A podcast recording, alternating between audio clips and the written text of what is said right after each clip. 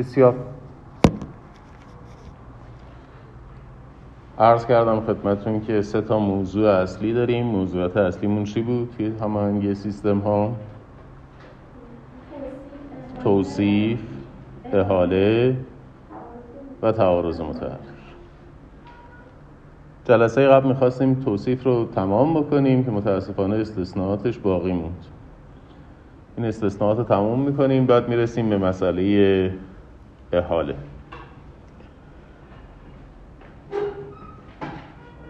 خب خدمت شما عرض کرده بودم که توصیف یعنی تعیین ماهیت متشکرم. حقوقی امر متنازع فی و تعیین محتوای دسته های ارتباط. مرسی. توصیف یعنی تعیین ماهیت حقوقی امر متنازع فی و تعیین محتوای دسته های ارتباط یعنی چی؟ یعنی اگر من میگم احوال شخصیه باید تعیین بکنم چه چیزی در دخیل در احوال شخصیه هست چه چیزی دخیل در احوال شخصیه نیست مثلا آیا من ارث رو جز احوال شخصیه می‌دونم؟ در موردش تنازعی وجود نداره. نظام های حقوقی مختلف اصولا ارث رو جز احوال شخصیه می‌دونم. اما اینکه ارث غیر منقول احوال شخصیه است یا مربوط به اموال میشه درش اختلاف نظر وجود داره. مشخصا به چه دلیلی یه مثال برای شما بزنم؟ اگر خارجی اگر خارجی اساسا اهلیت تمتع تملک املاک غیر منقول نداشته باشه. پس بنابراین ارثش هم بیمعنا میشه دیگه چون ارث از اسباب تملکه. اگر اون اهلیت تملک نداره پس بنابراین موضوع ارث هم در موردش منتفیه. بنابراین در بعضی از نظام های حقوقی اموال غیر منقول رو در واقع ماترک غیر منقول رو در زیل احوال شخصی بحث نمی‌کنن. در کجا بحث می‌کنن در اموال بحث می‌کنن. این یعنی تعیین محتوای دسته های ارتباط. و محتوای دسته های ارتباط در نظام های حقوقی مختلف متفاوتن یکسان نیستن. این یک مسئله. دو تعیین ماهیت حقوقی امر متنازع فی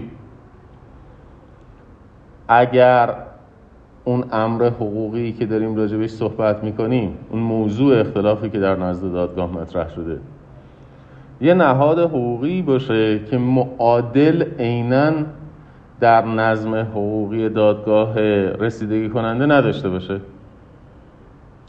یک دعوایی در امارات متحده عربی مطرح شده تعهدات ناشی از عقد موقت. خب نکاح موقت در امارات متحده عربی نهاد حقوقی به رسمیت شناخته شده ای نیست. یعنی نکاح تقسیم نمیشه به نکاح موقت و نکاح دائمی. پس بنابراین وقتی شما ادعا می‌کنید نکاح موقت دارید در مورد دارید در مورد نهادی صحبت می‌کنید که اساسا اونجا وجود نداره. وقتی در نزد دادگاه ایران دارید در مورد یک تراست استدلال می‌کنی و در مورد حقوق تعهدات یک تراست در نظام حقوقی ایران تراست وجود نداره. پس بنابراین ماهیت حقوقی امر متنازع فیه رو از طریق تشبیه باید حل بکنی. بگی تراست یه چیزی شبیه وقف. ازدواج موقت یه چیزی شبیه ازدواج. حالا گاهی اوقات شما ممکنه بر نتابید اون, اون نهاد حقوقی رو. مثلا ممکنه از دید ما خب طبیعی باشه برگردیم بگیم که بله دادگاه امارات متحده عربی بیاد توصیف بکنه بگه نکاح موقت شبیه نکاح. خب اتفاقی که نمیافته حالا آیا دادگاه ایران حاضر هستش ازدواج بین دو فرد هم جنس رو نهادی شبیه نکاح توصیف بکنه. در اینجا برای اینکه قضیه رو حل بکنن گفتن شما توصیف رو انجام بده. یعنی در دو تا شن قائل باش. یکی شناسایی قانون خارجی یکی اجرای قانون خارجی. شما قانون خارجی رو شناسایی بکن نکاح بین دو تا هم جنس رو تشبیه بکن به نکاح در دسته احوال شخصیه قرار بده قانون حاکمش رو تشخیص بده. بعد برگرد بگو این قانون خارجی که این نهاد رو شناسایی کرده به دلیل مخالفت با نظم عمومی قابل اجرا نیست. یعنی مرحله شناسایی شناسایی و تشخیص قانون خارجی که در زیلش توصیف مطرح میشه رو از مرحله اجرای قانون خارجی جدا بکن. هر بحث ناموسی داری مربوط به نظم عمومی مربوط به اخلاق حسنه اینا رو ببر در مرحله اجرا نه در مرحله شناسی. اینا توضیحاتی بود که جلسه قبل دید و بحثمون سر این بود که توصیف بعد بر اساسش قانونی انجام بشه. اجمالا عرض کردم که ما توی توصیف داریم چی کار می‌کنیم؟ توی توصیف داریم تفسیر می‌کنیم محتوای قاعده حل تعارض ایران رو.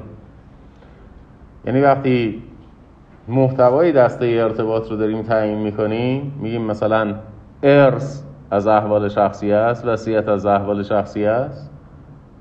خب منظورمون این هستش که اون چیزی که نظام حقوقی ایران می‌گوید ارثه اون چیزی که نظام حقوقی ایران میگه احوال اون چیزی که نظام حقوقی ایران میگه وصیته اون وقت از دید نظام حقوقی ایران تابع قانون مطبوع. پس بنابراین توصیف باید طبق قانون مقر دادگاه باشه. ولی اگر یادتون باشه قبلا عرض کردم اول این کلاس هم عرض کردم. گفتم ما توصیف رو در دو معنا به کار می‌بریم درسته؟ یکی تعیین محتوای دسته های ارتباط دوم تعیین ماهیت حقوقی امر متنازع فیه ما می‌دونیم یه چیزی مثل وقف وجود دارد که مثلا ما در دسته اموال قرار میدیم. اما ما که trust نداریم که. شما میگید trust یه چیزی شبیه وقفه. وقف رو می‌دونید چیه؟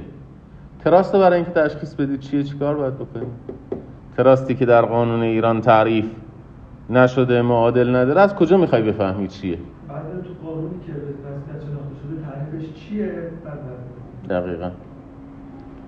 یعنی شما در جزء دوم توصیف توصیف دو تا جزء داشت تعیین محتوای حقوقی دسته های ارتباط دوم تعیین ماهیت حقوقی امر متنازعون. فیهی که شبیهش در نظام حقوقی شما وجود داره اما خودش وجود نداره. ما به این میگیم توصیف فرعی. پس بنابراین توصیف دو نوعه توصیف اصلی و توصیف فرعی. توصیف اصلی چیه بچه ها؟ تعیین محتوای دسته های ارتباط تعیین محتوای دسته های ارتباط. اینکه ارث وصیت اینها جز احوال شخصی است. این تعیین محتوای دسته های ارتباط. توصیف اصلی یا تعیین محتوای دسته های ارتباط تابع چه قانونیه؟ بلند. تابع قانون مقر. توصیف فرعی یعنی تعیین ماهیت حقوقی امر متنازع فیه. که در نظام حقوقی مقر معادل نداره. مشابه ممکنه داشته باشه ولی معادل نداره. این بر اساس قانون بر اساس قانون سبب. درسته؟ این مهمترین مستاق استثنای توصیف بر اساس قانون مقر. یعنی توصیف فرعی استثنای چیه؟ توصیف فرعی استثنای اعمال قانون مقر. ولی ما چرا توصیف اساسا می‌کنیم بر اساس قانون مقر؟ چه دلیل داره که ما توصیف می‌کنیم بر اساس قانون مقر؟ برگردیم دوباره عقب. چرا توصیف می‌کنیم بر اساس قانون مقر؟ دلیلش چیه؟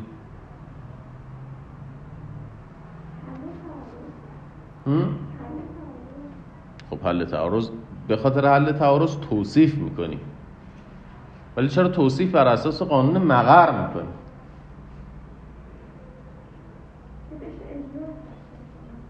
خب چرا بر اساس قانون سبب توصیف نمی‌کنی؟ یه اصلی رو پایه گذاری کردیم دیگه. گفتیم اصل توصیف بر اساس قانون مقر. میگم اصلا چرا این اصل رو بحث کردیم؟ از اول چرا گفتیم توصیف بر اساس قانون مقر بود نظر وجود داشت در این مورد یکی گفتن که بر اساس قانون سبب باشه دلایلش آوردن. بعد گفتن که به دلایل اونا کاری ندارم. دلایل قانون مقر رو دارم می‌پرسم. چرا میگیم قانون مقر؟ چرا میگیم توصیف بر اساس قانون مقر؟ چون موضوع موضوع متعادلاتی اونجا در واقع شکل گرفته و به همون قانونی که اونجا شکل گرفته یعنی چی این جمله ای که گفتی؟ یک موضوعی چون ممکنه در کشور دیگر تو رسمت شناخته نشده باشه و اینجا چون اینجا مطرح شده اینجا باید رسیدگی بشه این موضوع. حالا مثل مثالی که در در خصوص قانون انگلیس من اصلا نفهمیدم چی داری میگی. امر متنازع فیه در نزد دادگاه مقر ایجاد شده. یعنی تراس در نزد دادگاه ایران ایجاد شده؟ اینکه طرح دعوا اینجا اتفاق افتاده با اینکه امر متنازع فیه اینجا ایجاد شده تفاوت وجود داره. بله تنازع در نزد دادگاه ایران اقامه شده.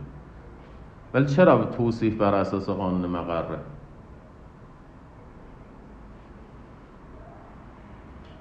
اصلا توصیف بر اساس قانون مقر یعنی چی؟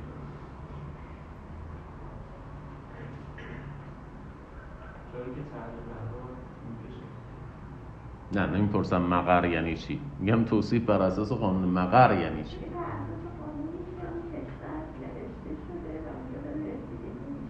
خب.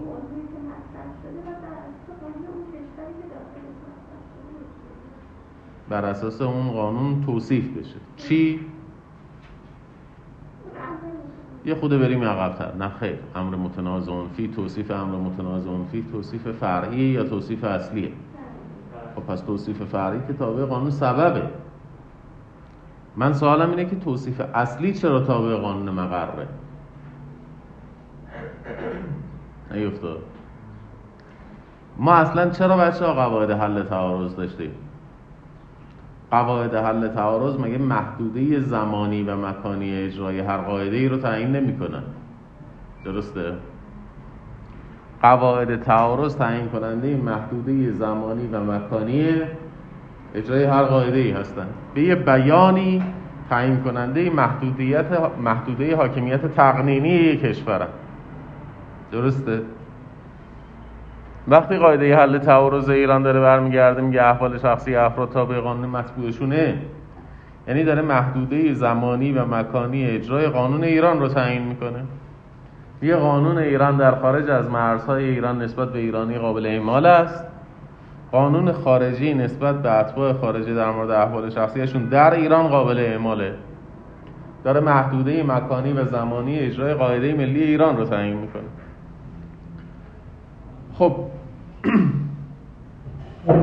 از این جهت که قواعد تعارض تعیین کننده محدوده حاکمیت تقنینی هر کشور هستن قاضی هم باید اعمال حاکمیت بکنه. قاضی نماینده حاکمیت دیگه.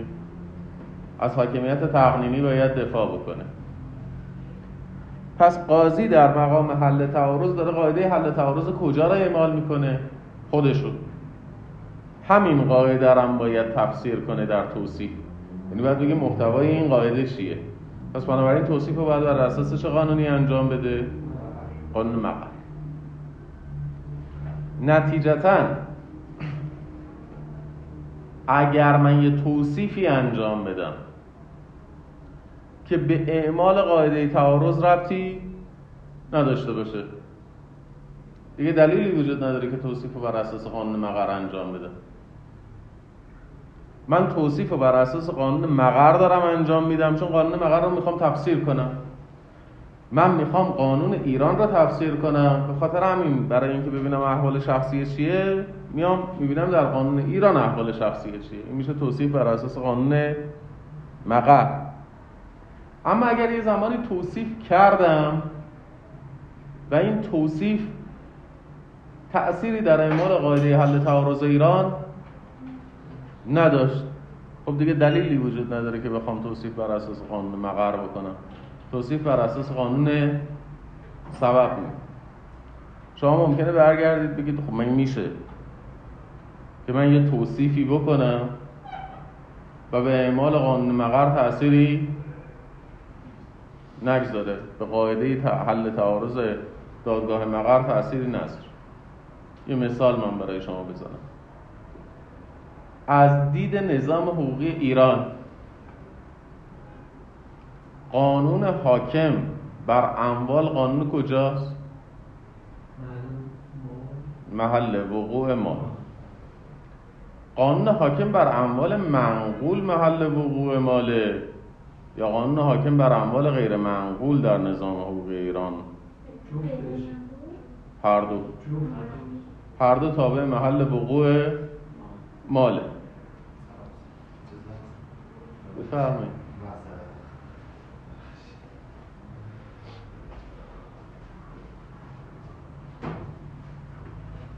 یعنی من چه بگم مال منقوله چه بگم مال غیر منقوله؟ از دید من چه اون مال منقول باشه چه اون مال غیر منقول باشه. در قاعده حل تعارض ایران تأثیری می‌ذاره. پس بنابراین این که مال رو به عنوان مال منقول توصیف بکنم و به عنوان مال غیر منقول توصیف بکنم تأثیری در اعمال قاعده حل تعارض ایران نداره. پس این توصیف بر اساس قانون سبب توی توصیف فرعی هم همینجوری بوده. توی توصیف فرعی هم من وقتی برمیگردم میگم که محتوای دستایی ارتباط ایران رو تعیین کردم قاعده حل تعارض ایران رو اعمال کردم. به خاطر همین هم هستش که توصیف فرعی تابع قانون سببه. پس دو تا استثناء تا الان بحث کردیم. چیا بود؟ یک توصیف فرعی. توصیف فرعی تابع قانون سببه. دو توصیفی که در اعمال قاعده حل تعارض مقر تأثیری نداشته باشه. مثل توصیف مال به عنوان مال منقول و غیر منقول در نزد دادگاه ایران. سه. گاهی اوقات اساسا اعمال گاهی اوقات اساسا اعمال قاعده حل تعارض مقر منوط بر اساس منوط به توصیف بر اساس قانون سبب.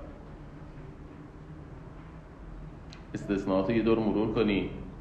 یکی توصیف فرعی یعنی تعیین ماهیت حقوقی امر متنازع فیهی که نظیر در نظام حقوقی مقر نداره.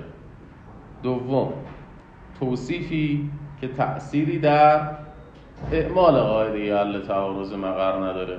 مثل توصیف مال به عنوان مال منقول یا غیر منقول در نزد دادگاه ایران سه توصیفی که پیش شرط اعمال قاعده حل تعارض مقر. شما برمیگردی میگی که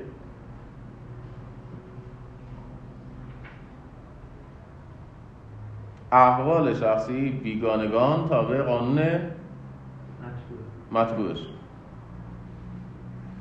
خب در نظام حقوقی ایران از دید نظام حقوقی ایران چه کسانی تبعی انگلستانه؟ یعنی قانون ایران چه ضابطه ای ارائه میده برای اینکه یک نفر تبعی انگلستان باشه؟ بله. خب سوال این هستش که از دید قانون ایران چه کسانی تابعیت انگلیس رو دارن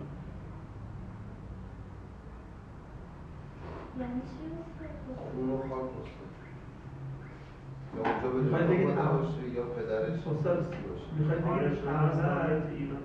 بگید اول تابعیت اون شخص مشخص میشه که آیا بیگانه است و ایرانی؟ بعد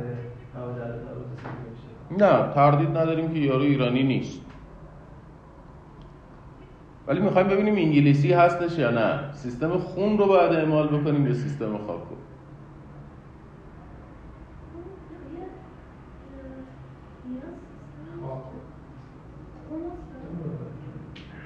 سوالم خوب دقت کنید. گوگل نکنید تو ذهنتون. اول ببینید سوال من چیه. یه نفر. دم گیت فرودگاه ایستاده و ما یقین داریم ایرانی نیست. مدعی انگلیسی. ما برای اینکه احراز بکنیم این انگلیسی است سیستم خون رو اعمال می‌کنیم یا سیستم خاک رو؟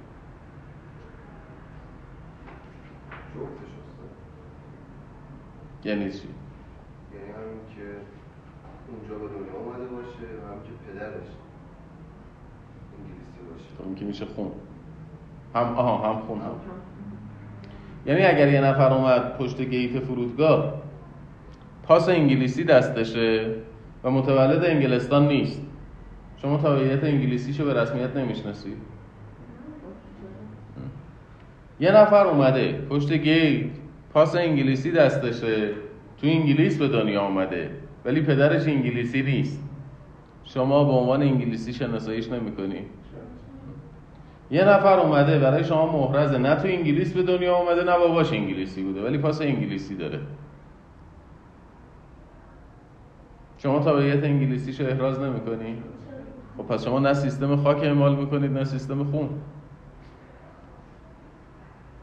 شما دارید چیکار می‌کنید؟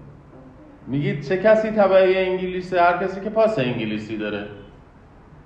درسته؟ یعنی تعیین معیار تابعیت در انگلستان با کیه؟ با نظام حقوقی ایران یا با نظام حقوقی انگلستانه؟ انگلستان. اینکه چه کسانی تبعی انگلیس هستن توسط قانون ایران که تعیین نمیشه. قواعد تابعیت قواعد یکسویه است. یا قانون ایران میگه این فرد تبعی منه یا میگه تبعی من نیست. اگر گفت تبعی من نیست که دیگه نمیگه تبعی کجاست. درسته؟ پس ما برای اینکه ببینیم چه کسی تبعی انگلستانه باید به قانون ایران مراجعه کنیم یا به قانون انگلیس؟ به قانون انگلیس باید مراجعه بکنیم. حالا این میشه اون استثنای سوم. گفتم اعمال قاعده حل تعارض مقر منوط است به توصیف بر اساس قانون سبب. شما میگه احوال شخصی بیگانگان تابع قانون مطبوع خودشونن این خانوم رو که مدعی است باید قانون انگلستان در موردش اعمال بشه می‌پرسیم چرا؟ میگه چون من تبعی انگلستانم. من از کجا بفهمم تبعی انگلستانه؟ چون دولت انگلستان چون قانون سبب او رو انگلیسی تلقی کرده. اوکی. پس بنابراین استثناءات توصیف بر اساس قانون مقر استثناءاتش سه تاست. یک توصیف فرعی. یعنی تعیین ماهیت حقوقی امر متنازع فی که در نظام حقوقی مقر معادل ندارد ولی ممکن است مشابه داشته باشه. دو استثنای دوم کدوم بود؟ توصیفی که تأثیری در اعمال قاعده حل تعارض مقر نداشته باشه. مثل توصیف به عنوان مال منقول یا غیر منقول سه. توصیفی که پیش شرط اعمال قاعده حل تعارض باشه. این توصیف بر اساس قانون سبب که پیش شرط اعمال قاعده حل تعارض مقر. بحثمون در توصیف؟ تمام. یه هفته است دارم فکر می‌کنم احاله رو چجوری بهتون درس بدم. یه هفته است دارم فکر می‌کنم احاله رو چجوری بهتون جمعه به این نتیجه رسیدم ماسمالیش کنم بره.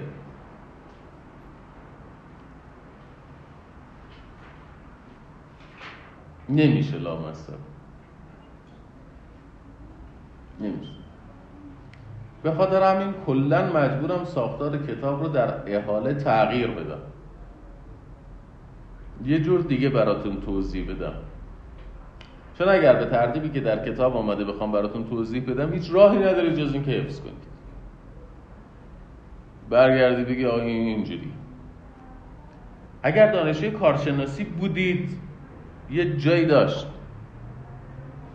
یعنی می‌تونستم به شما برگردم بگم آقا یه ماده تو قانون مدنی در مورد احاله آمده. احاله درجه یک قبول کرده احاله درجه دو هم قبول نداره. منطبق هم هست بر نظر نیب... نیبوایی علا برکت الله. ولش کنیم تمام خلاص. ولی شما وقتی تو فوق لیسانس داری و بین الملل خصوصی می‌خونی یه نموره عمیقتر باید بخونی. و معنای این یه نموره عمیقتر خوندن این هستش که شما نظرات مخالف و نظرات موافق رو بدونی. واسه همین ماژیک لازم بودم.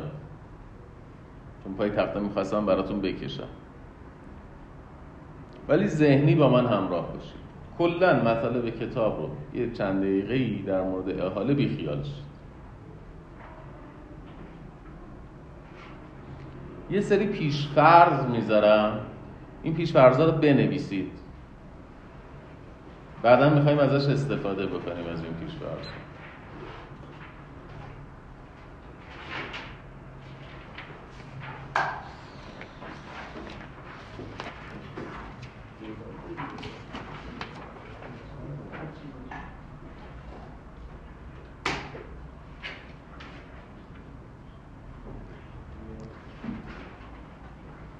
یه خواهشی ازتون بکنم.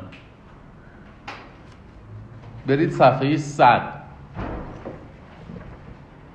بخش دوم اعمال قاعده ایرانی حل تعارض. اولین صفحه صفحه 100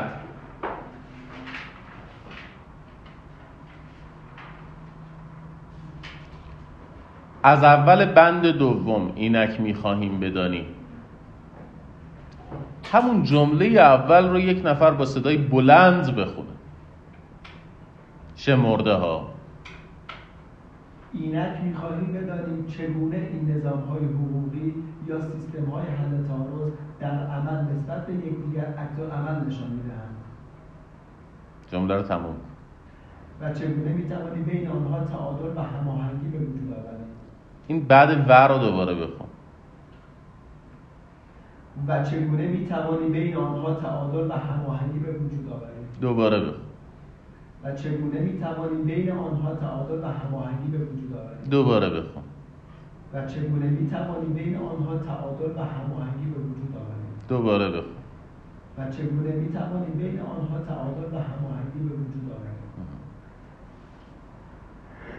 سوالش چیه؟ چگونه می‌توانیم بین سیستم های حل تعارض هماهنگی به وجود بیاوریم؟ اینو بنویسید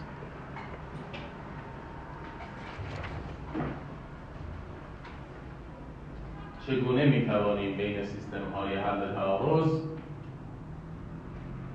هماهنگی به وجود بیاوریم؟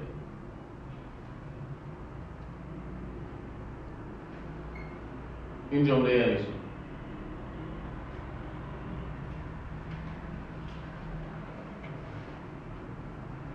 به نظر شما این جمله یعنی چی؟ بین سیستم های حل تعارض هماهنگی ایجاد کردن یعنی چی؟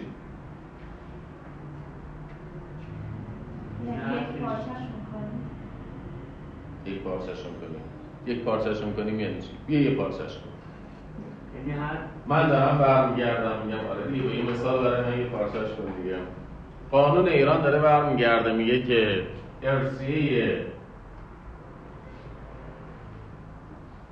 قواعد حاکم بر ارسیه قواعد دولت مطبوع فرده این قاعده حل تعارض دیگه این جزئی از سیستم حل تعارض ایران میگه تابع قانون کجاست؟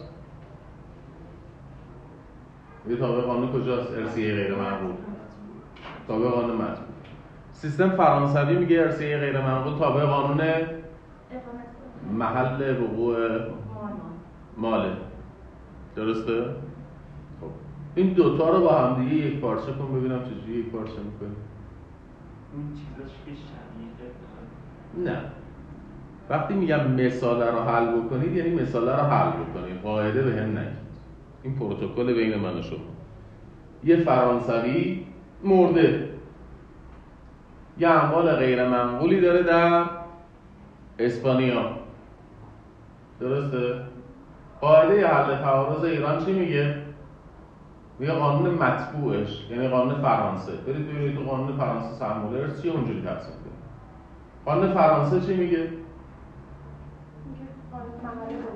یعنی قانون اسپانیا. خب این دو تا قاعده رو یک پارچه کن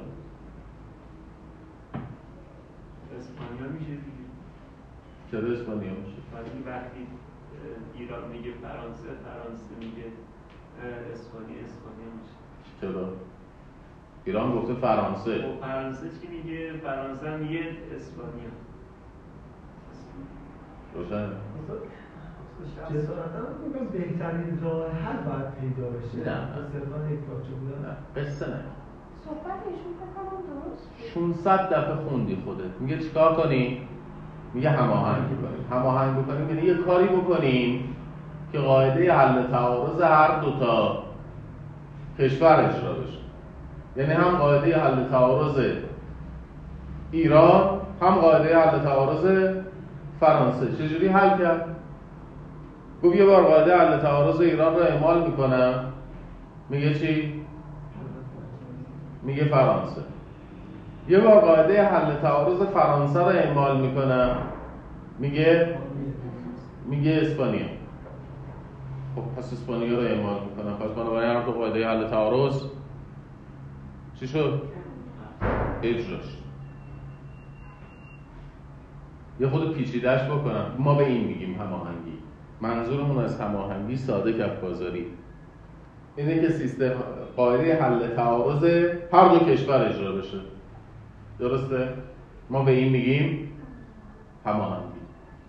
حالا یه سوالی. چرا رفتی سراغ قانون اسپانیا؟ چون فرانسه. چون فرانسه گفته اسپانیا. خب چرا همینطوری شطلق قاعده اسپانیا رو اجرا کردی؟ چرا نگاه نکردی ببینی اسپانیا میگه من یا فرانسه یا ایران یک کشور ثالثی چرا قاعده حل تعارض اسپانیا رو اعمال نمی‌کنی ما تو مرحله اول می‌خوایم این رو هماهنگ کنیم. بعد از اینکه هماهنگ کردیم باید ببینیم رو اسپانیا. دقت کردید دوباره چی داره میگه؟ میگه حالا که مال ایران و فرانسه هماهنگ شد اشکال نداره. میریم قاعده حل تعارض فرانسه رو اسپانیا رو هم نگاه می‌کنیم. اگر تونستیم اونم هماهنگ می‌کنیم. یعنی قاعده حل تعارض اون رو هم اعمال می‌کنیم. درسته؟ حالا یه خورده پیچیده. اگر اسپانیا گفت فرانسه چی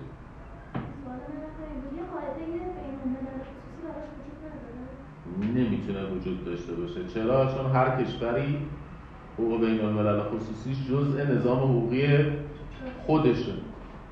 ایران گفت فرانسه. مقاله ایران رو اعمال کردیم رفتیم سراغ فرانسه. فرانسه گفت اسپانیا. مال فرانسه رو هم اعمال کردیم رفتیم سراغ اسپانیا. اسپانیا داره میگه فرانسه. حالا چیکار کنیم؟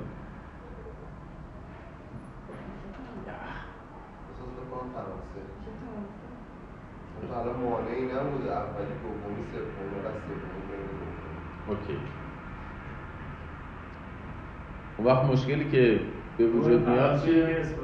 چی؟ فرانسه میگه دوباره. فرانسه میگه افتادی تو حالا ایران گفت فرانسه. فرانسه نگفت اسپانیا فرانسه گفت ایران. اوکی. ما چرا از یه نظام حقوقی میریم سراغ یه نظام حقوقی دیگه؟ مریضیم. خب وقتی ایران گفته فرانسه میریم مستقیم قانون فرانسه رو اجرا می‌کنیم. ولی چرا میریم نگاه می‌کنیم ببینیم فرانسه هم خودش رو زی صلاح دونسته یا زی صلاح ندونسته.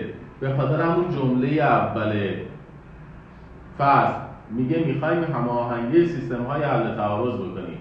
یعنی من می‌خواهم هم قاعده حل تعارض ایران رو اجرا بکنم هم قاعده حل تعارض قانون خارجی. یه زمانی هست هست شما میگید آقا گور بابای قا- قاعده حل تعارض خارجی هم کرده. دنبال هماهنگی سیستم های تعارض قوانین هم نیستم. ممکنه یه کسی همچین حرفی بزنه؟ که بگه من دنبال هماهنگی سیستم های حل تعارض اصلا نیستم. یعنی همون هدفی رو که در ابتدای فصل میگه بگی من قبول ندارم. ممکنه بگه؟ چجوری ممکنه بگه؟ چجوری میشه اون هدف رو انکار کرد؟ شما اصلا برگردید بگید در حقوق بین الملل خصوصی. هدف ما هماهنگی سیستم های حل تعارض نیست. چون چون روش من اصولی جزمی درسته؟ روش اصولی جزمی یادتونه؟ روش اصولی جزمی میگه من یه پیشفرضی دارم. اعمال قانون ملی و اجرای قانون خارجی به صورت استثنایی. وقتی هدف من اعمال قانون ملی و اجرای قانون خارجی به صورت استثنایی اصلا دنبال هماهنگی با نظم حقوقی خارجی نیستم درسته؟ من دارم تعیین می‌کنم تبعی ایران کیه اگر گفتم تبعی ایران فلانی تبعی ایرانه و قانون خارجی هم گفت تبعی منه کدوم اعمال می‌کنم؟ قانون ایران اعمال استثناء در یه مواردی هم قانون خارجی ها اعمال می‌کنم. ببینم انگلستان گفته که انگلیسی. درسته؟ این روشش اصولی جزمیه دیگه. حالا اگر من این روش اصولی جزمی رو در تابعیت بیارم در تعارض قوانینم اعمال بکنم. بگم من اصلا دنبال هماهنگی با سیستم حقوقی فرانسه نیستم. من دنبال اجرای قانون ایرانم و شناسایی موارد استثنایی اجرای قانون خارجی. قانون ایران استثناء گفته اتباع خارجی تابع قانون مطبوع خودشونه. این تابع قانون فرانسه است. من مستقیما قانون فرانسه رو اجرا می‌کنم. مثلا کاری ندارم قانون فرانسه خودش صالح می‌داند یا نمی‌داند. درسته؟ این یه حالت. یه حالت دیگه. اینه که شما بیایی برگردی بگی نه من می‌خوام سیستم ها رو هماهنگ کنم. کی میگه می‌خوام سیستم ها رو هماهنگ کنم؟ کسی که روشش حقوقیه. یعنی دنبال پیدا کردن بهترین راه حل مناسبه. راه حلی که با اجرای قاعده حل تعارض هر دو کشور حاصل شده باشه. حالا یا من قاعده حل تعارض خودم رو اجرا می‌کنم میرم سراغ قانون خارجی. قانون خارجی دوباره ارجاع میده به من. یا من ارجاع میدم به قانون خارجی قانون خارجی ارجاع میده به یه قانون دیگری. درسته؟ حالت اول حالت اول از این سه حالت که طرف برگشته میگه آقا اصلا روش من اصولی جزمیه دنبال هماهنگی هم نیستم. می‌خوام ببینم در چه مواردی استثناء هم قانون خارجی اجرا میشه. و در این موارد اینجایی که برگشته گفته که احوال شخصی بیگانگان تابع قانون مطبوعشونه استثناء ما مستقیما قانون فرانسه رو اجرا می‌کنم. این میشه عدم پذیرش احاله عدم پذیرش. احاله افتاد من ارجاع میدم به قانون فرانسه. قانون فرانسه ارجاع میده به خود من. من ایران میگه فرانسه فرانسه میگه ایران. یعنی احاله درجه یک.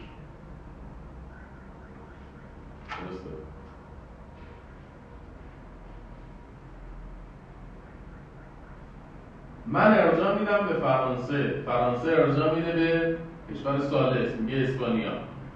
ما به این میگیم احاله درجه دو. ایران ارجاع میده به فرانسه. فرانسه ارجاع میده به اسپانیا. احاله درجه دوه اسپانیا میگه من صلاحیت دارم. یا ارجاع میده دوباره به قانون فرانسه یعنی به قانون قبلیه میشه احاله درجه دو نوع اول احاله درجه دوم نوع دوم. یعنی اون کشور سالس یا قاعده حل تعارض اون هم میگه من صالحم و اون هم میگه من صالح نیستم. درسته؟ پس ما چند تا حالت داشتیم؟ یه عدم پذیرش احاله یه احاله درجه یه.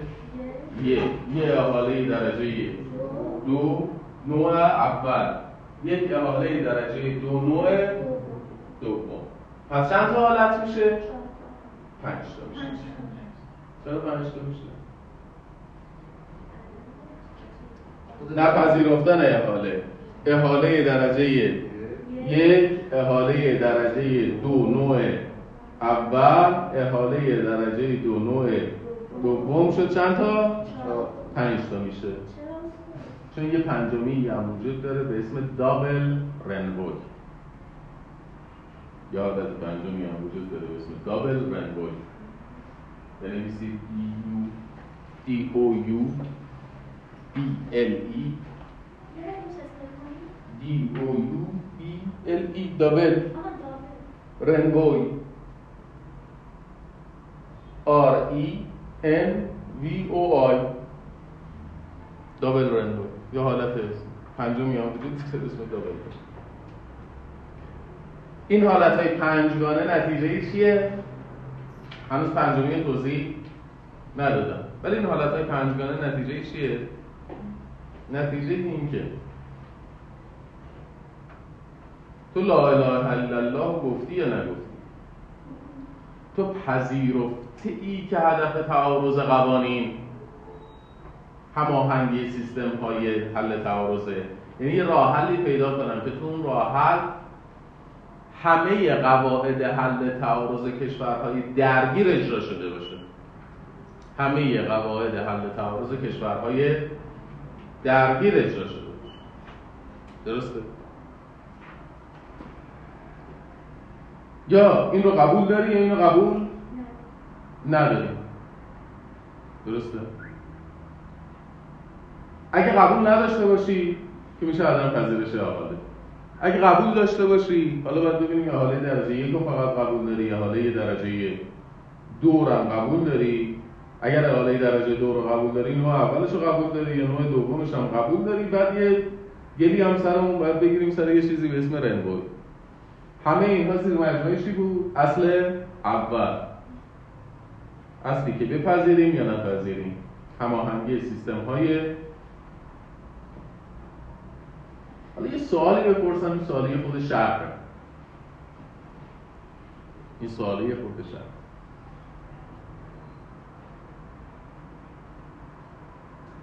اگر شما دو تا قاعده داشته باشید دو تا قاعده رو می‌تونید جمع بکنید اگر شما دو تا قاعده داشته باشید می‌تونید دو تا قاعده رو جمع. یعنی چی؟ یعنی ایران گفته دولت مطبوع انگلستان اعمال می‌کنی می‌رسی به انگلستان. اگر انگلستان به انگلستان مراجعه کنی میگه اقامتگاه. میشه دو تا معیار. تابعیت و اقامتگاه. می توانی دو تا معیار رو اعمال بکنی و رفع تعارض بکنی یعنی هم معیار تابعیت رو اعمال بکنی هم معیار اقامتگاه چجوری؟ با معیار تابعیت می‌رسی به انگلستان با معیار اقامتگاه می‌رسی به اسپانیا. درسته؟ دو تا معیار. حالا اگه دو تا نباشه سه تا باشه؟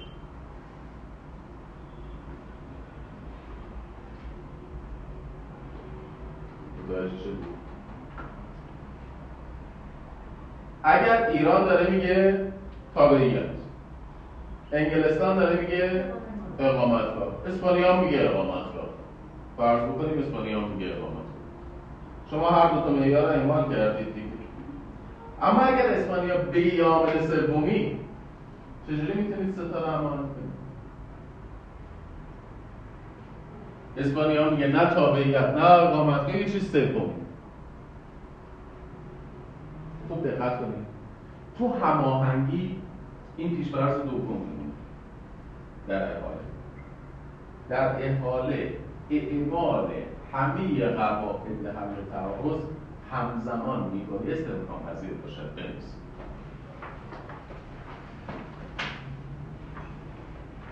در احاله اعمال همزمان همه قواعد حل تعارض میبایست امکان پذیر باشه این چیه بچه ها؟ بایده یعنی وقتی من می‌رسم به هماهنگی همزمان باید هم معیار تابعیت رو اعمال کرده باشم هم معیار اقامت کنم همزمان هر دو معیار رو باید بتونم اعمال. نکته سر اینه که وقتی سه تا عامل میشه شما بکنید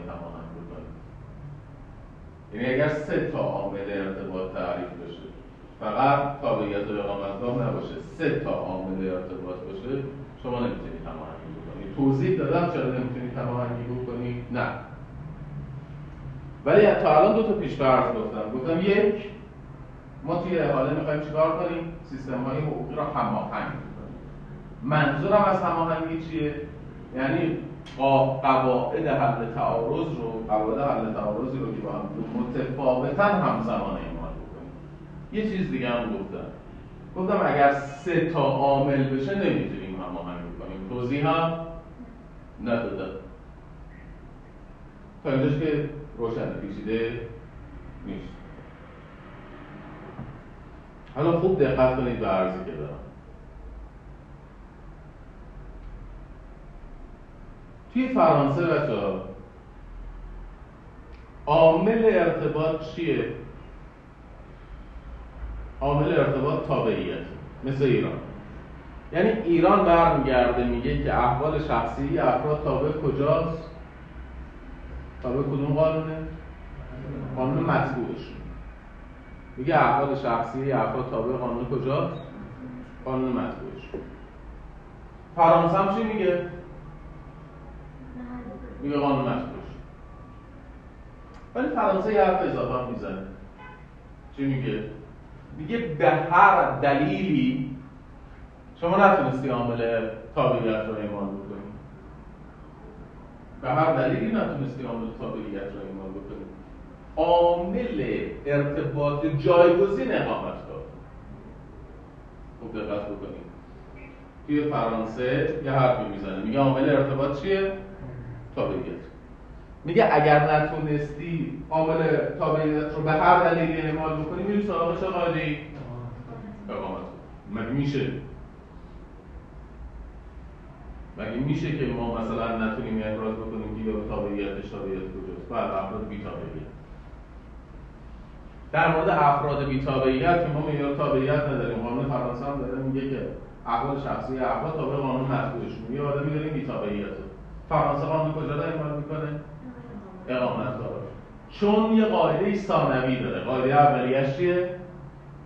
تابعیت. قاعده اولیش تابعیت قاعده ثانویش اقامت. همین فقط افراد بی تابعیت نه. نظام حقوقی فدرال. یعنی چی نظام حقوقی فدرال؟ قانون فرانسه میگه افراد افراد شخصیتشون تابع قانون کجاست؟ قانون مطبوعش درسته یعنی امریکایی تابع قانون کجاست؟ قانون امریکا چی میگه؟ هر ایالتش چیزی میگه. درسته؟ یعنی اینکه طرف مقیم واشنگتن باشه یا مقیم نیویورک باشه در تعیین قانون حاکمش موثر پس با اعمال معیار تابعیت می‌رسه به قانون امریکا ولی از اونجا جلوتر نمی‌تونه بره چون قاعده ماهوی نمی‌تونه کشف بکنه. یه معیار آلترناتیو اعمال می‌کنه. چه معیاری اقامتگاه که برسه به قانون حاکم یعنی توی فرانسه معیار تابعیت اصلی است. معیار اقامتگاه معیار فرعی پس تو فرانسه اجمالا این امکان وجود داره. رو همزمان کنید یعنی وقتی قانون فرانسه میگه قانون مطبوع برو سراغ قانون انگلیس. میرم سراغ قانون انگلیس قانون انگلیس میگه من صلاحیت ندارم. پس قانون مطبوع از درجه اعتبار ساقط میشه. قاعده ثانوی چیه؟ اقامتگاه. قانون انگلیس هم داره میگه اقامتگاه. پس بنابراین هر دو تا قاعده اعمال شد. یعنی اقامتگاه اعمال می شود به عنوان قاعده حل تعارض انگلستان و اقامتگاه اعمال می شود به عنوان قاعده ثانویه فرانسه. به خاطر همین ستا نمیشه. گفتم بین ستا هماهنگی نمیشه. چرا بین ستا هماهنگی ایجاد نمیشه؟ چون فرانسه یه قاعده اصلی داره یه قاعده فرعی داره. قاعده اصلی چیه؟ فرعیش یه فرعی فرعی که نداره که. یعنی اگر قانون فرانسه یعنی اگر قانون انگلستان به یه قانونی غیر از تابعیت و اقامتگاه ارجاع بده در هر حال قاعده فرانسه اجرا نمیشه. روشن مسئله. این تو داری میری یه قانونی اعمال می‌کنی که نه قانون ناشی از تابعیت نه قانون ناشی از اقامتگاه خب اگر شما زبل باشید یه سوال دیگه هم من می‌پرسید میگه حالا مثال بزن. یه فردی نه تابع قانون تابعیتش باشه نه تابع قانون اقامت باشه در مورد افراد دو تا معیار که بیشتر نداریم یا تابعیت یا اقامت و معیار سومی هم وجود داره میگه نمیشه. معیار سوم به خاطر همین دقت به خاطر همینه که دادگاه ها با کیس معیار سوم مواجه نشدن عمل یعنی در عمل اینجوری نبوده که یه نفر برگرده یه سومی رو بگه. ایران گفته تابعیت انگلستان گفته اقامتگاه. اقامتگاه اسپانیا اسپانیا هم گفته اقامتگاه یا گفته تابعیت دیگه. یعنی یا گفته اقامتگاه که میشه خودش یا گفته تابعیت که برمیگرده به انگلیس. یعنی یا میشه احاله درجه دو نوع یک یا احاله درجه دو نوع دو. به سالسی دیگه نمی‌تونه ارجاع بده. اصولا این به سالس ارجاع ندادن از حیث رنوی مهمه. این هم بنویسید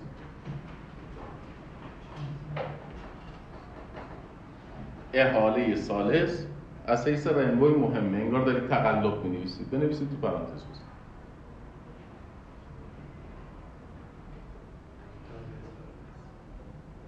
احاله سالس در خصوص رنوی مهمه قبلا چند تا قاعده رو گفتم؟ دو تا. یکی این که ما می‌خوایم هماهنگ بکنیم سیستم های حقوقی رو دوم این که همزمان می‌خوایم قواعد حل تعارض رو اعمال بکنیم. بعد یه تبصره زدم. گفتم شما وقتی می‌خواید هر قاعده حل تعارض رو اعمال بکنی همزمان می‌خوای اعمال بکنی. تو دوتا میشه تو سه تا نمیشه. گفتم تابعیت و اقامتگاه چرا میشه؟ چون تابعیت قاعده اصلی گرفته اقامتگاه قاعده فرعی گرفته. خب اگر شما بخوای یه معیار سومی اعمال بکنی به حال این دو تا معیار اعمال نکردیم اون معیار سوم رو اعمال کردیم. تا اینجا روشنه و بعدم برگشتم گفتم بچه اصولا مستاق نداشته. چرا مستاق نداشته؟ چون یه تابعیتی یا اقامت کنه تا کی وقت داریم؟ سر کلاسمون تا نوه یه خورده یه نمونه هم بیشتر ادامه. اوکی. حالا اینجا خوب با من همراه اینکه مصداق پیدا نکرده. باعث شده که در موردش صحبت نشه. ولی از لحاظ تئوری می‌تونه مصداق پیدا کنه. یعنی چی؟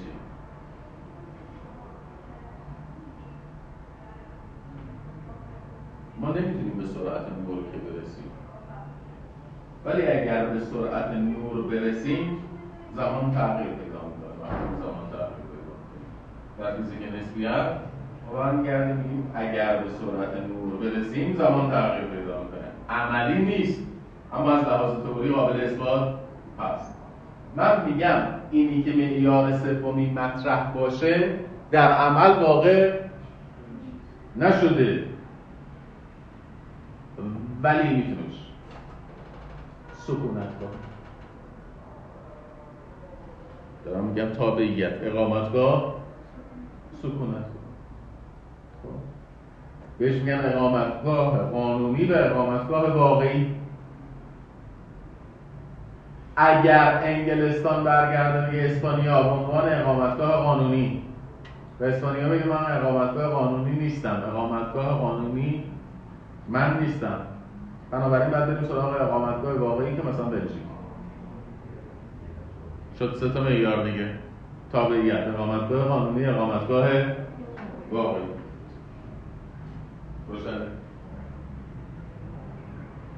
چرا واقع نشده؟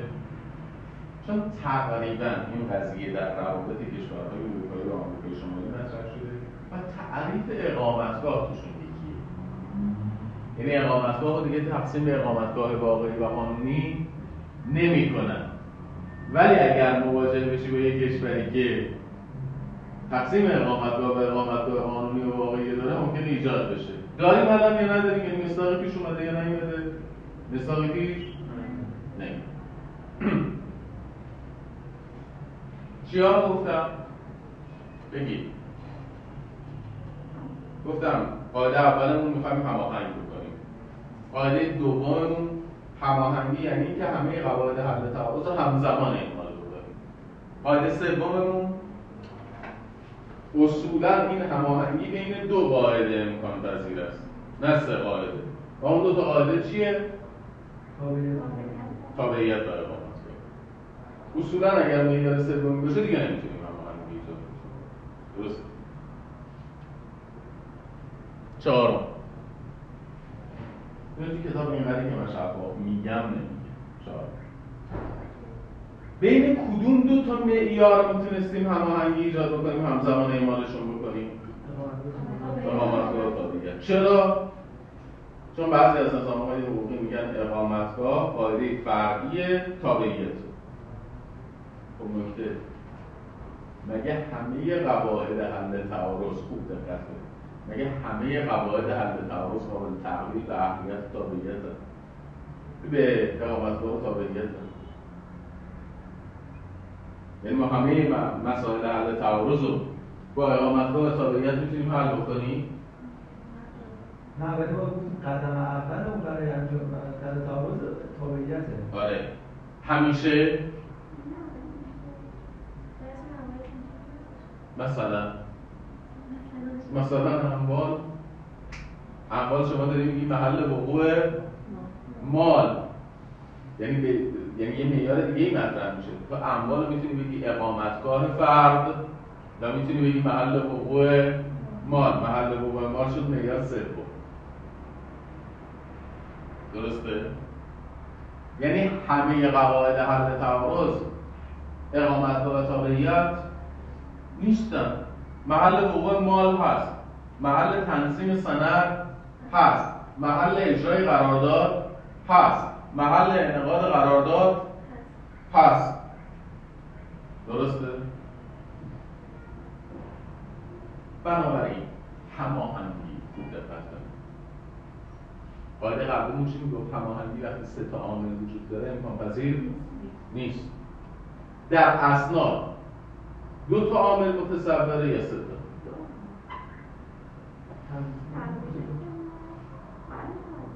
محل تنظیم. اقامتگاه. تابعیه درسته؟ آره. تابعیت کسایی که دارن سند براشون تنظیم میشه یا اقامتگاهشون یا محل تنظیمشون. یه سند طلاق می‌خواد تنظیم بشه. تابع قانون مطبوعشون باشه. یعنی قانون ایران. یا تابع قانون اقامتگاهشون باشه یعنی قانون کانادا یا تابع قانون محل تنظیم سند باشه فرانسه. سه تا عامل متصوره دیگه. در انوال چی؟ محل وقوع اقامتگاه مال قانون مطبوع مالک بازم سه تاست. فرض قبلی چی بود؟ دو تا رو می‌تونی هماهنگ کنی سه تا رو نمی‌تونی کنی چرا دو تا رو می‌تونی هماهنگ کنی؟ دو تا رو همزمان می‌تونی اعمال کنی. سومی رو دیگه اگر اعمال کردی اون دو تا رو اعمال نکردی. چرا؟ بازم یادتون نره به خاطر اینکه اقامتگاه تابعیت رابطهشون رابطه قاعده فرعی قاعده اصلی این نشد اون ولی نسبت به بقیه که اینجوری نیستش که. درسته نتیجتا اینجوری کتاب نیست ولی خیلی راه است احاله رو در قراردادها نمیپذیرند. احاله رو در مسئولیت مدنی نمیپذیرند. احاله رو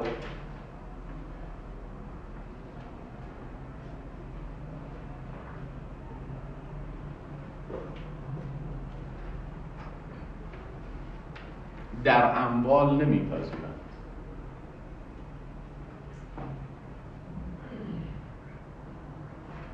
احاله رو فقط در افعال شخصی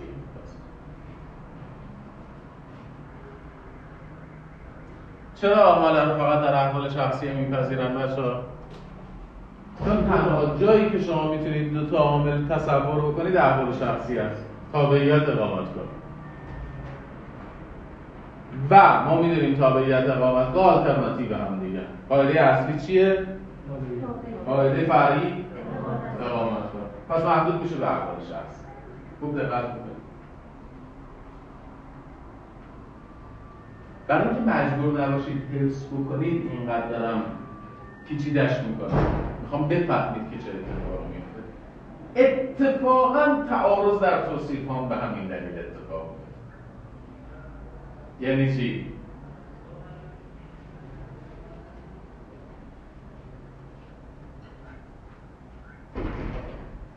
گفتم من کجا می‌تونم هماهنگ بکنم؟ فقط تو احوال شخصیه چرا تو احوال شخصیه می‌تونم اعمال بکنم؟ چون دو معیاریه تابعیت و اقامت. روشنه. چه موضوعاتی مشمولش میشه؟ آره. تو احوال شخصی. میگن ارث غیر معمول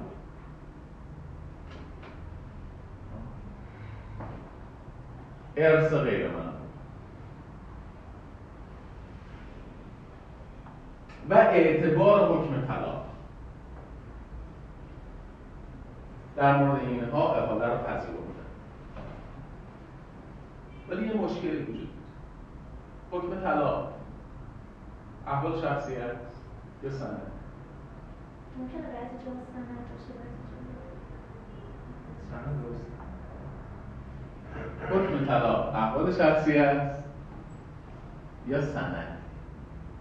چرا؟ چون یه زن و شوهر اسپانیایی در اسپانیا طلاق وجود نداره. میان در فرانسه طلاق می‌گیرن حکم طلاق می‌گیرن. حکم طلاق می‌گیرن دادگاه ایران دادگاه ایران اگر بخواد قاعده حل تعارض طلاق رو اعمال بکنه باید بگه قانون مطلوبشون قانون اسپانیا در اسپانیا طلاق وجود نداره این باطله. اگر اینو سند بگیره باید بگه قانون محل تنظیم سند قانون فرانسه معتبر آره یا نه؟ نه فقط الان دارم طرح مسئله. معمولا احاله رو در چهار مورد فقط میپذیرن دو مورد خیلی معموله یکی مسئله ارث غیر معموله و دیگری اعتبار و حکم طلاقه. در بعضی از نظام های حقوقی علاوه بر این دوتا احاله رو در اهلیت نکاح و اعتبار رسمی نکاح هم میپذیرن ولی هیچ نظام حقوقی احاله رو در قراردادها در مسئولیت مدنی به در اموال نپذیرفته چرا نپذیرفته؟ چون اونجاها ما با دو تا معیار مواجه نیستیم. حداقل با سه تا معیار مواجه هستیم. و احاله هم در احوال شخصی چرا می‌تونیم بپذیریم؟ چون دو تا معیار اولا و دو. یکی از معیارها جایگزین اون یکی معیاره. یعنی یکی اصلی یکی فرد حالا چرا اینقدر هی با طمأنینه هی میرم برمیگردم؟ به خاطر اینکه وقتی شما کتاب رو باز می‌کنید احاله رو به عنوان یک حکم کلی گفته نیومده بگه احاله فقط در احوال شخصی قبوله. ولی نگاه کنید همه مثالاش از احوال شخصی است پس بنابراین از لحاظ ذهنی احاله رو فقط ببرید توی احوال شخصی. یعنی فقط در معیار اقامتگاه تابعیه. حالا وقتی کتاب رو بخونید یه چیزی متوجه میشید که چرا باتیفول که اولین کسیه که برمیگرده میگه ما یه قاعده اصلی داریم یه قاعده فرعی داریم اقامتگاه تابعیت برمیگرده میگه اصلا احاله مربوط به تابعیت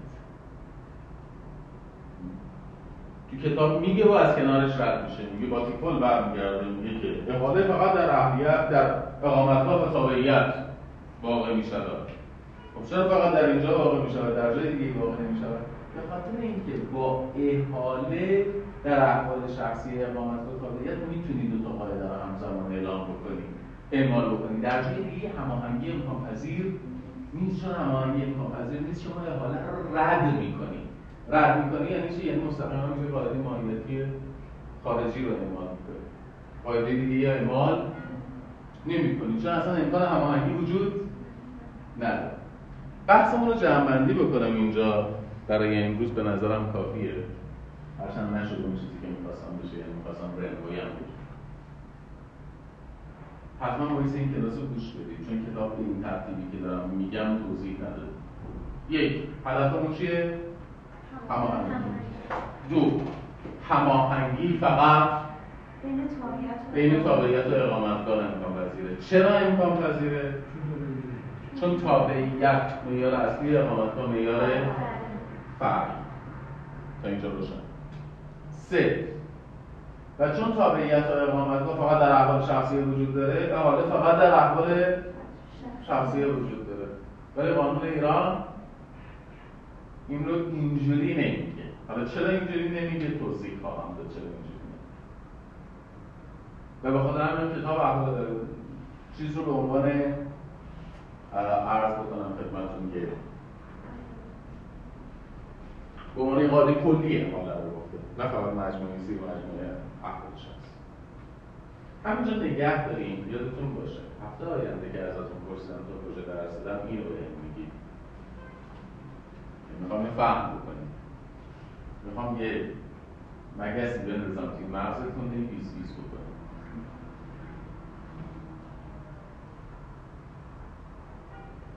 گفتم اقاله رو زمانی می‌توانیم بپذیریم که بتونیم بین سیستم های حقوقی هماهنگی ایجاد بکنیم یعنی همزمان هم تابعیت اعمال کنیم هم اقامت کنیم. تابعیت به عنوان قاعده اصلی اقامت کنیم به عنوان قاعده فرعی تا اینجا رو قبول داریم. و اگر در یک نظام حقوقی ما اصلا قاعده فرعی اقامتگاه نداشته باشیم. ما گفتیم تو فرانسه قاعده اصلی تابعیت و قاعده فرعی اقامتگاه. درسته؟ و اگر ما در یک نظام حقوقی قاعده اصلی قاعده فرعی نداشته باشیم. فقط قاعده اصلی داشته چجوری می‌خوایم همزمان رو بکنیم؟ یعنی دو تا اصلی باشه نه یه دونه اصلی باشه و فرعی نداشته باشیم با تیپول چی می‌گفت؟ می‌گفت در نظام حقوقی فرانسه ما دو تا قاعده داریم تابعیت اقامتگاه تابعیت قاعده اصلی اقامتگاه قاعده فرعی من بر اساس تابعیت رفتم سراغ انگلستان انگلستان گفته من صلاحیت ندارم اقامتگاه خب اقامتگاه قاعده فرعی خودم هم پس اعمالش می‌کنم اما اگر یک کشوری قاعده اصلی فرعی نداشته باشه. درسته؟ فقط تابعیت رو داره. اقامتگاه قاعده فرعیش نیست. پس با احاطه مشکل شهر نمیشه. تعارض تو دوتا هم واقع میشه. تعارض وقتی تو دوتا واقع نمیشه که دوتا قاعده پذیرفته باشه. یکی اصلی یکی فرعی اگه یکی نپذیرفته باشه فقط یه دونه رو پذیرفته باشه. و یکی رو نپذیرفته باشه اما هنگی امکان پذیر نیست قبول دارید؟ اون مگه میشه؟ بله ایران قبول نکرده. ای- ایران معیار تابعیت به عنوان معیار اصلی اقامتگاه به عنوان معیار فرعی رو قبول نکرد روشن؟ بله. این یه مسئله. حالا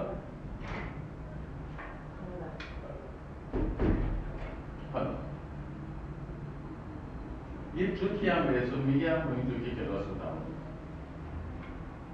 میگم یه فیلسوفی میگه حتی اگر خدا روبروی ما بیستد باز هم نمی‌تواند ما را به راه راست هدایت کند زیرا سمت راست خداوند سمت چپ ما خواهد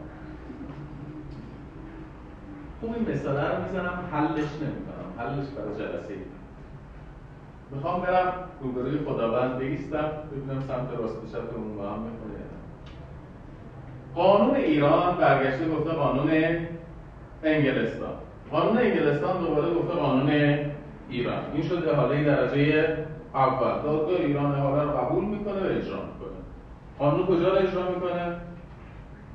قانون ایران اعمال حالا اگر ایران بیاد این کار دیگه بکنه. برگرده میگه من آنچنان رسیدگی می‌کنم که دادگاه انگلستان رسیدگی